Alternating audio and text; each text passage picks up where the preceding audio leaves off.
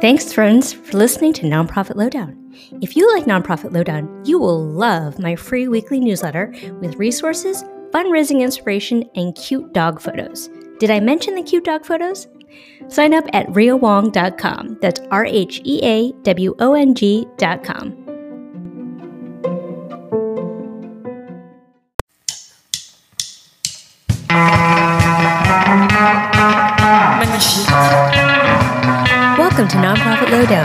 your host, Rhea Wong.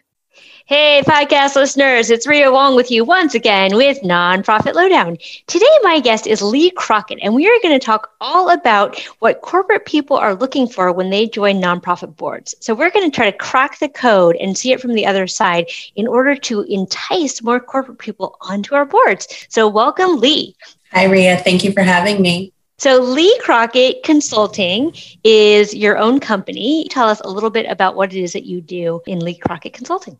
Yeah, thank you. So, I'm a leadership development and career strategist, and I create motivated, productive, and most importantly, promotable teams that drive performance and bottom line growth. So I work with corporate startups, nonprofits, really across the runs the gamut to work on developing the talent that they have and working on their internal pipeline. And one of the specialties, and you and I talked about early on, is that you coach women up the career ladder to really maximize their growth in the corporate sector. Can you say a little bit more about that? Yeah, absolutely. One of my signature programs is called Path to Promotion. So I work with high achieving professional women to fast track their promotion so that they can overcome imposter syndrome and take control of their career, get back in the driver's seat. I love that. And given your experience in the corporate sector with your MBA, I'm sure that you're very good at coaching them to promote themselves and get up that ladder. So let me switch tacks a little bit. So we all are running nonprofits. We board recruitment is always a topic of conversation. So when we think about wanting to get more corporate people onto our boards, what should we know about how to recruit and attract corporate folks? to our boards? Yeah, I think the the biggest and the simplest thing to know is that corporate people are looking for benefits. They're looking for things that are going to help propel them to the next level. And yes, they are looking for a cause or an organization that aligns with their values, aligns with their passion, but they're also looking for different kinds of benefits to help them both personally and professionally. So talk to me about that. Like, what do you mean when you say benefits? Because like what you and I had talked about early on was that if you're a middle manager looking to get into like senior leadership or the C-suite, you look at board leadership or board membership as a way to round out your CV.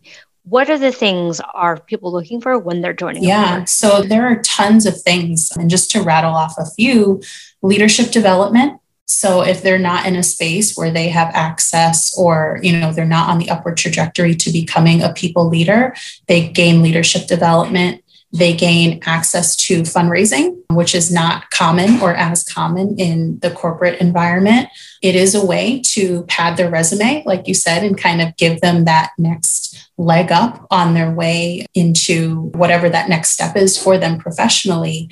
But it's also going to give them visibility as they develop their network. There are all kinds of intangibles that add up to a bigger package of why joining a board to a lot of corporate people is the next most logical step in transitioning from middle management into the C suite. So, one thing that you and I had spoken about before we started recording is that I think we make an assumption that people are going to want to do what they do in their nine to five life. So just because you're an accountant doesn't necessarily mean you want to be doing accounting in your volunteer life. So talk to me a little bit about how we can, you know, sort of thread that needle. Yeah, I think it's really important to, as you're in the process of speaking with people from corporate America who are looking to join the board, is really asking them those questions. What is your current skill set? What kind of skills are you looking to gain? By being a part of this board. Because to your point, Rhea, if you're very siloed and you're in finance or accounting, but that C suite job manages finance, accounting, marketing, and sales, for example, you're kind of feeling like you're not as qualified as somebody who has experience that is more well rounded. So, by joining a board, you may be able to get exposure to the functions that you don't see or touch in your corporate life. I want to loop back on something that you said that I just like really think bears repeating is that people join boards in order to get experience with fundraising. And I think so often we recruit corporate f- people onto our board, assuming that they know how to fundraise because they talk about money in their day job or like they're in sales and therefore they must know how to fundraise. Dispel that myth for me because I, I have harped on this a million bajillion times, which is you cannot assume that just because somebody talks money in their day job that they know how to fundraise. Absolutely. And that's a really good point to make. And I have a sales background. That does not mean that I know what the process looks like or how to engage from a nonprofit perspective in terms of fundraising. I may know how to chase cold leads and develop relationships. So that may give me a leg up, but there's still going to be a learning curve there. And when you compare that with individuals who come from a non sales or non marketing or non customer facing role, there needs to actually be the assumption of the reverse that these people are coming in and there are other things that they can offer the nonprofit from the board's perspective but there needs to be that win-win and that give and take there of maybe they need some training in fundraising or maybe they don't have like we were just saying that exposure into marketing so they may need to pick up some of those skills along the way yeah, that's such an important point that we do need to provide the training for them to do the thing that we've asked them how to do. And I think sometimes, too, and I'd love your perspective on this, I think sometimes we assume competence and it becomes a weird thing because they're like, oh, I don't feel like I can ask for help because I'm supposed to be the expert or whatever it may be. And so it just creates this like chasm of misunderstanding because, like, here I am as, as a nonprofit exec asking you to do the stuff not knowing that you don't necessarily know how to do it, but like as a board member, you're perhaps embarrassed to admit that you don't know how to do it. And so you don't do it. Is that a right. dynamic that you've seen before? Absolutely. And I think that kind of goes back to my previous point about the process of recruiting for the board or selecting people for the board really needs to be like interviewing, like dating, and really understanding okay, not just this, here's this person's resume, and I assume he can do everything that we need them to do, because it does lead to misunderstanding. And I think that's one of the things that I see as a pitfall a lot of times is that in those first few interactions, it's really kind of, I'm a nonprofit. I have a space on the board. I've reviewed your credentials. I'm a person from corporate. I want a space on the board. It aligns with my values. And I think I'm going to get these things that are going to level me up, but you don't talk about what those things are. So I think it's really important to, from the very beginning, outline what the expectations are.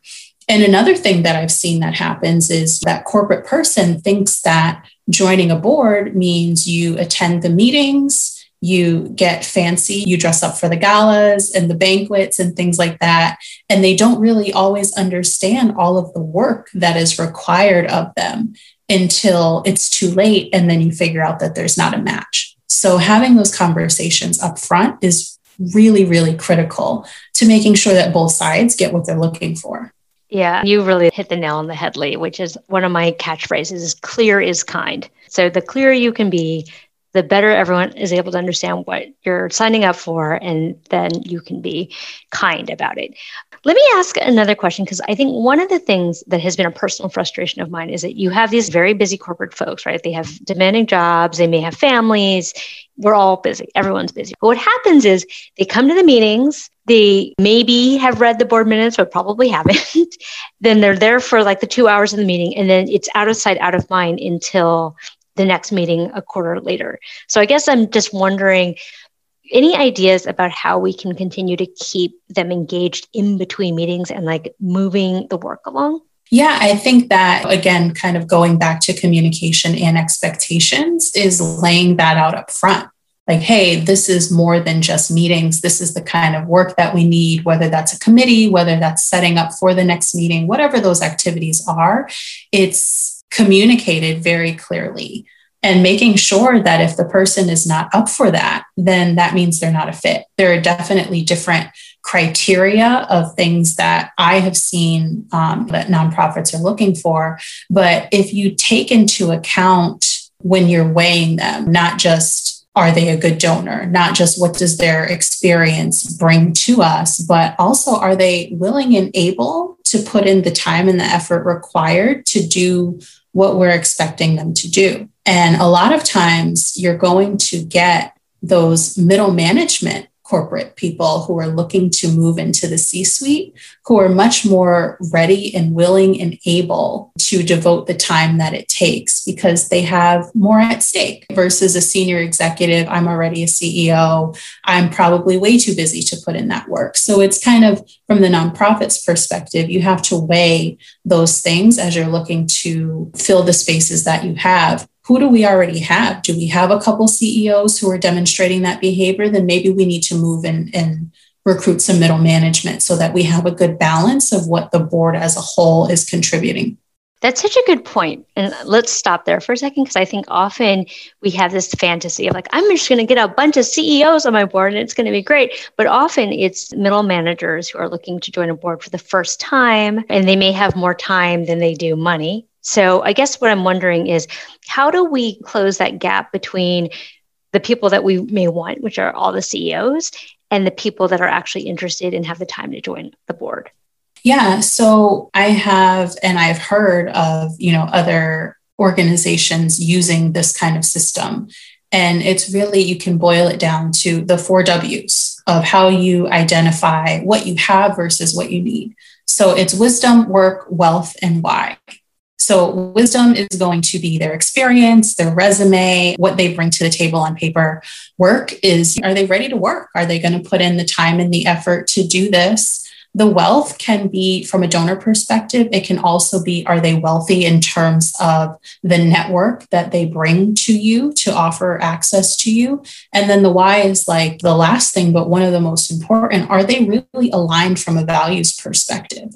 So if you take a look at your board and you have a lot of wealth and you have a lot of wisdom, then the focus should be okay, let's fill it out with some really strong whys and some really strong work. And that's going to help balance things the process of renovating a board is a multi-year process. So at the beginning, when you're just starting the work, like you may have a lot of middle managers, and then you continue to upgrade them. And then of course your middle managers also get promoted into more senior positions.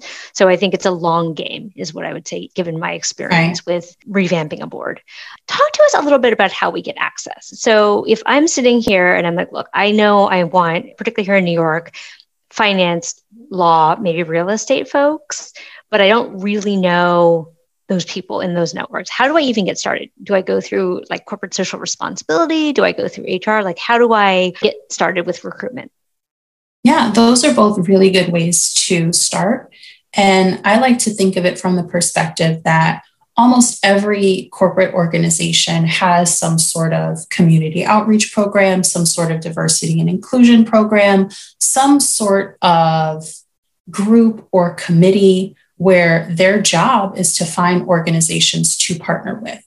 So I think it's really, really important from the organization standpoint to build deep relationships with a nonprofit because a lot of times what happens is it's giving day and we go in and we take the day off and we participate we partner with the nonprofit and it's great for a day but it's a really good opportunity for the nonprofit to really work on cultivating those relationships so that there are multiple touch points per year so maybe it's once a quarter we get together. Maybe the nonprofit comes in and speaks on a certain topic, but just building those relationships is going to give you an automatic in and an automatic leg up over other nonprofits if you're looking to recruit within a certain industry or within a certain large company.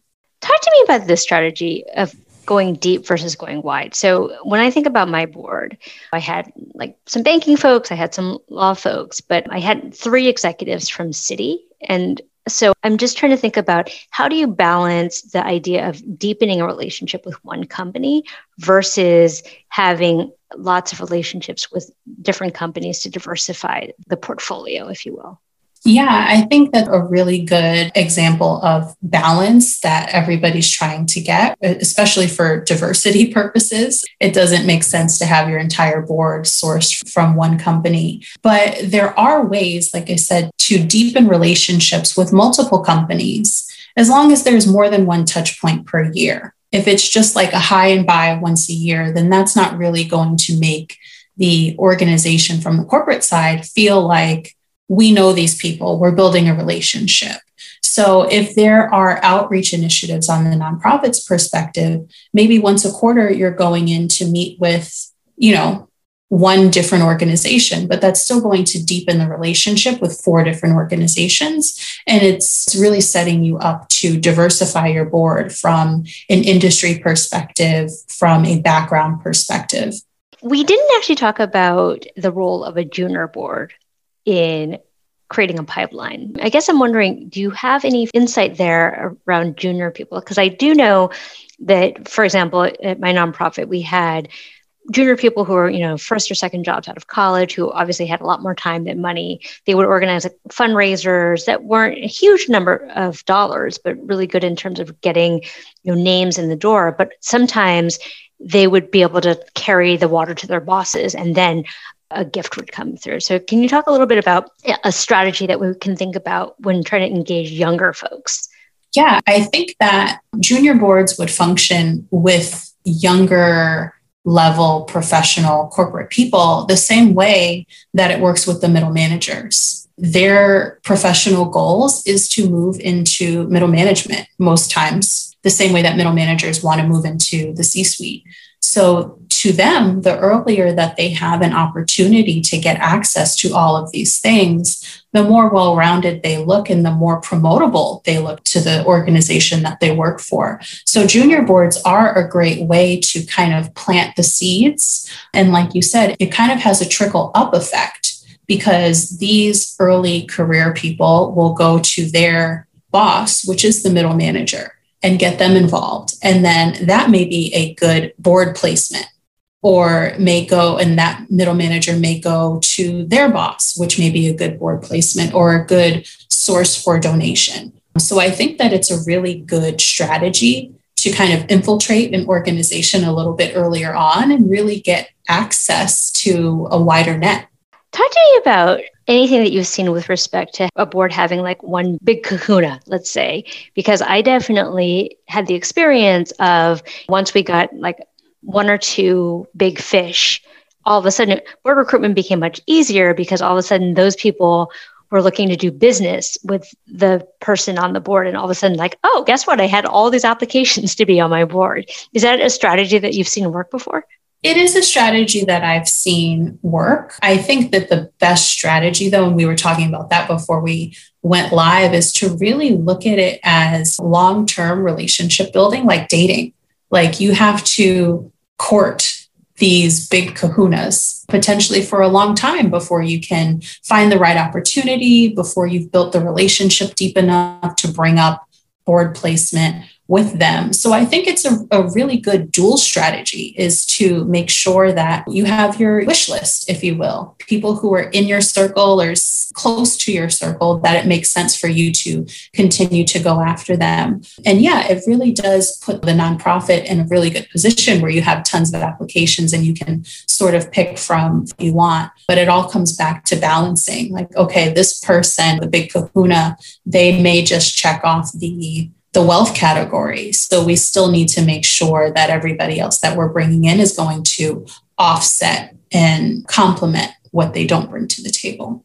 All right, I'm going to ask a question. You may not be able to answer it. I'm just curious because I feel like the gold standard, like the big ask in the sky is everyone's like, we want to be someone's like corporate sponsor. Right? Like we want to have a relationship where we're very much like in bed and we're part of an extension of their brand. I've seen very few nonprofits actually do this successfully, but I'm just wondering how might one do this if it were a strategy to, and, and, I'm thinking off the top of my head, like Timberland and, and City Year or uh, Charity Water that has a bunch of corporate sponsors. So I'm, I'm just curious if you have an idea of how might we do this if that's something that we are interested in pursuing. Yeah, so I don't know if this is going to answer it completely, but what I have seen done, I have not seen, to your point, I have not seen it done to that degree or to that extent.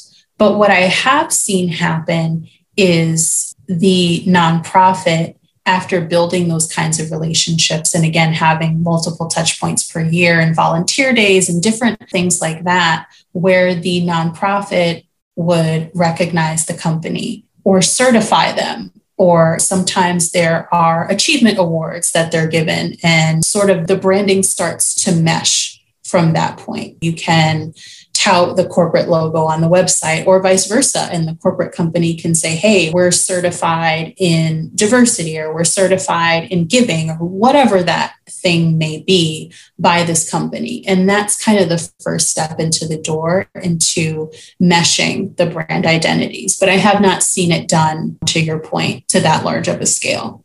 Lee, I'm going to open it up for questions in a second. But other thing that I really wanted to ask you was as boards and as nonprofits, we're increasingly focused on diversity, equity, and inclusion. And I think everyone is looking for board members of color coming from corporate backgrounds. So, how might we go about that? Because I think that is kind of on everyone's checklist of wanting to fill out certain corporation involvement plus diversity goals.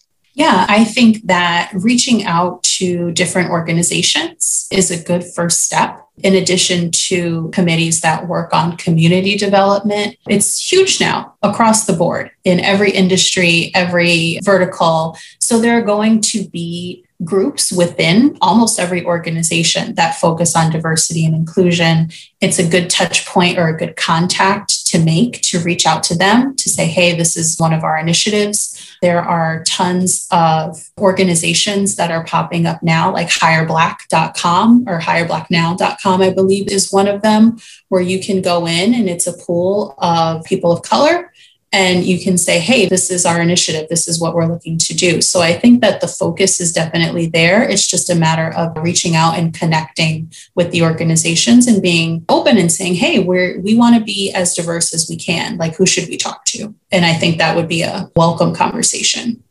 So just to dig in on that a little bit, like, are you suggesting like DEI groups within companies? Or, I mean, are there like affinity groups within companies? I know you can't answer that for every single company, but I, I guess I'm just wondering how do we even start to get in there if we don't have those connections? Like, cold email? Like, how do we find out about these things? Yeah, I mean, obviously, I can't speak for every organization to your point, but a lot of them do have affinity groups. A lot of them do just call it diversity groups or employee resource groups. So, reaching out to HR would be a good contact to just say, hey, we want to coordinate some events or we want to have a conversation, or who would those contacts be who are really working on um, diversity, equity, inclusion within your organization? And then just to flip it on the other side, because I think as nonprofits, we also have to seem appealing to an HR department to even put us in front of their employees. So, what are some things that you've seen nonprofits do to make themselves attractive or you know, good to do business with? Some of the things I've seen is just if you haven't had a lot of exposure into those kinds of programs, it's sort of the chicken or the egg. And I think that's the point that you're making like, how do we get started? So from the beginning, it's some of it is just cold. It's cold outreach and really just trying to find a partner that's going to want to work with you. But as you continue to build and develop those kinds of programs, you can say, hey, this is what we've done with this organization. These are the kinds of programs that we have. Building case studies or things of just showcasing what you have done, what your values are, what your mission is, and trying to do the research, obviously, and find organizations where there's some alignment alignment there is a big step forward. Yeah. And just to underscore that, I think what you're saying is that we have to make it easy to do business. Like we have to make it an easy yes, because I think sometimes we don't get our own ducks in the row and like we don't have the proper materials or we don't have the proper ask. And so it becomes very confusing as opposed to a clean ask for an HR person like, it's plug and play. It's easy. You don't have to think right, about absolutely. it. Absolutely. Absolutely. Um, if you have everything together and you've already done the work on the front end to making sure, okay, I know what this company is about. I know what their values are. It aligns with ours in these ways. Then it's sort of, oh, from an HR perspective, if I review it, oh, of course that makes sense here, I'd want to connect you. But if I have to put things together, there are so many asks that come across the desk of HR every day. It needs to be a layup. Okay, last question I keep saying, but I really am going to open it up for questions. Can we talk about LinkedIn for a second? Because I think personally, LinkedIn is like the most underrated social media platform out there. How extensively are corporate folks using linkedin to network and to look at look for their next opportunity and how might we think about using linkedin in order to attract people to our oh boards? extensively i mean if you're in corporate and you care about your career and you want to continue to move up and develop yourself you're going to be on linkedin some people are on it multiple times a day, just kind of researching, looking at jobs, looking at opportunities. So I would definitely start for a nonprofit who's looking to find corporate people for their board, really just start perusing LinkedIn and look at your network, look at people that are second and third connections, obviously, to people that you may know. Ask for introductions and just start building and cultivating relationships from there. But LinkedIn, I agree, is very underutilized. Well, I just want to highlight for folks who don't know about it is that when you do an advanced filter search, there's actually a little button that you can click for people who are looking for nonprofit boards. So LinkedIn's already done the work for you. So go, get on that. Okay, let's open it up. Any questions coming in from the audience? Yeah, I think one of the questions I have is I think the training piece, getting board members up to speed is so critical. And I think I'd love to know if anyone's sort of figured out like the best ways to go about doing that, particularly on the fundraising side. Our particular challenge, you know, with our board is like most boards don't want to fundraise for us. And there's a little bit of a hesitancy to introduce us to you know, other folks' networks, which is just critical and that's part of the board role. And I think there are some strategic reasons for why that is and some lack of clarity in, in some areas. And I, I'm just curious to like what, like in terms of like getting the board to feel really confident in their fundraising, like any suggestions, tips, training materials that you could offer? Such a good question, Matt. Thanks.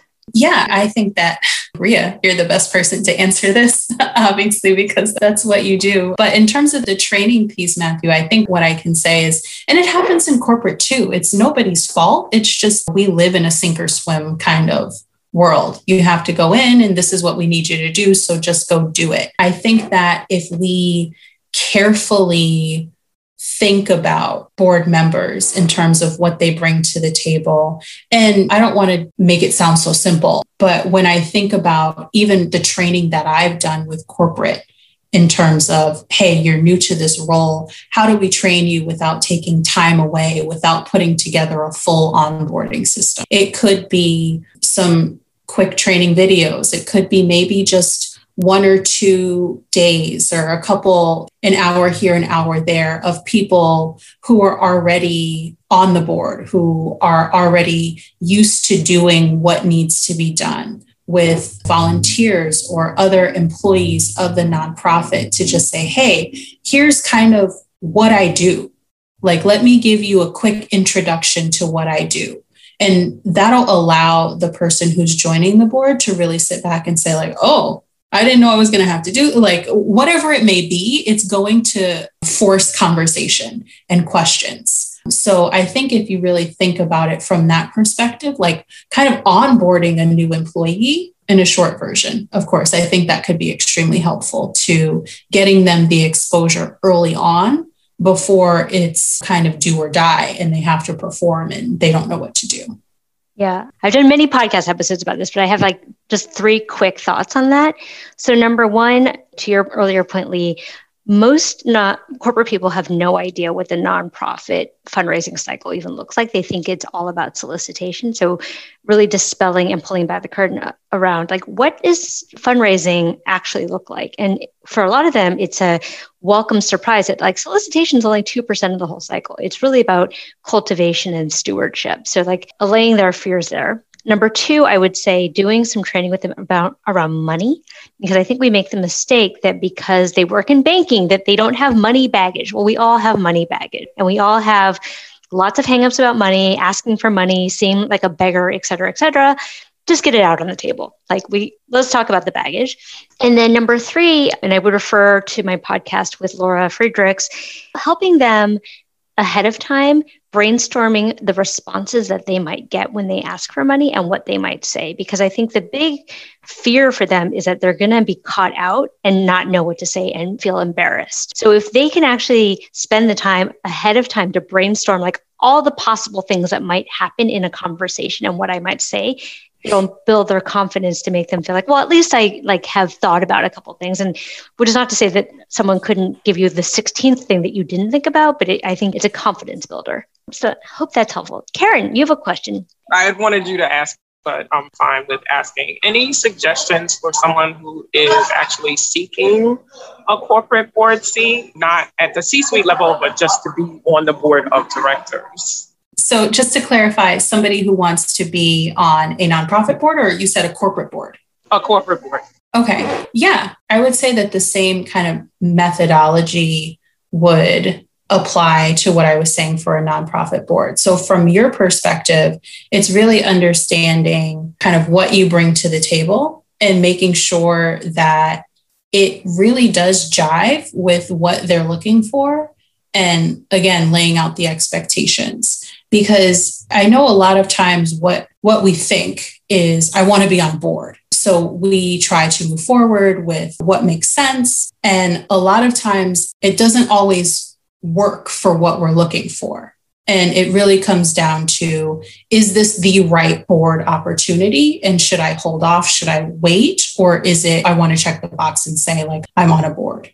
If I could follow up, so where do people find out about corporate boards? So we spend a lot of time, obviously, nonprofits thinking about the nonprofit boards, but I'm just thinking, especially in the age of like post George Floyd, Black Lives Matter, that corporate boards are looking to diversify more. And I know California has a rule that 50% of your board has to be female. So how might we think about as nonprofit leaders being on a corporate board? Like, how do we even find out about these opportunities?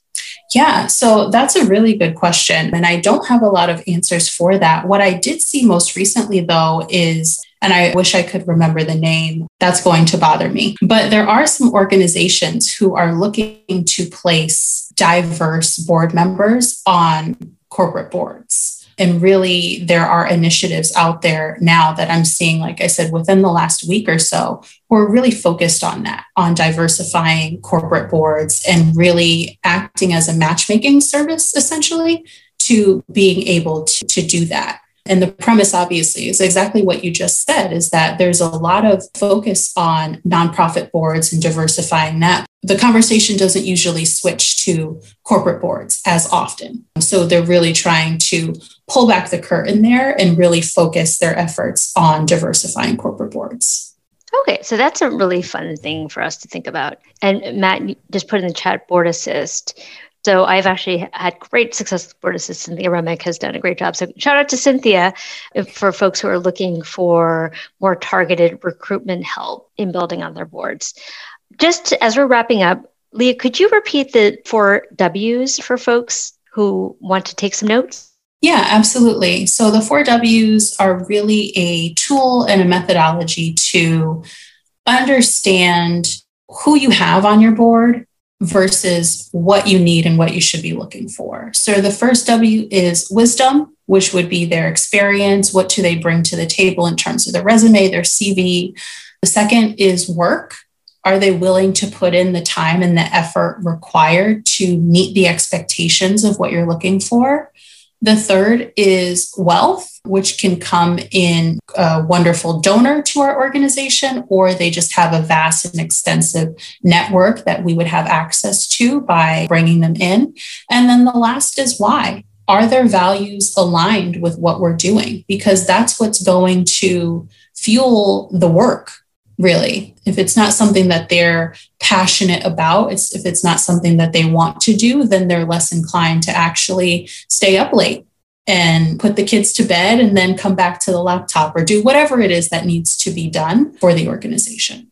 Yeah, and I just think we really need to underscore the point that we keep making, which is like we have to exchange value for value, right? So right. whether it's a sense of satisfaction or building a skill set or building a network, we also have to remember that we're offering resources in return for what the board members are offering us. Any last thoughts as we sign off?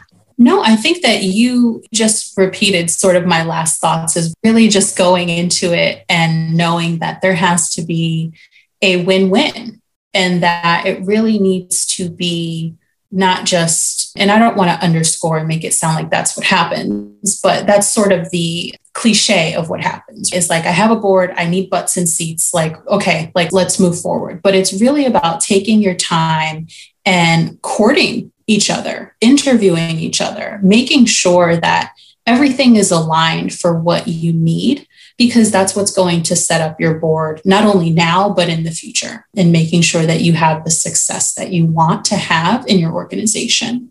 Yeah, that's so good. And also just underscoring the expectation so that it's not like I show up at a board meeting and then I don't think about it again for a quarter until I show up at the next board meeting.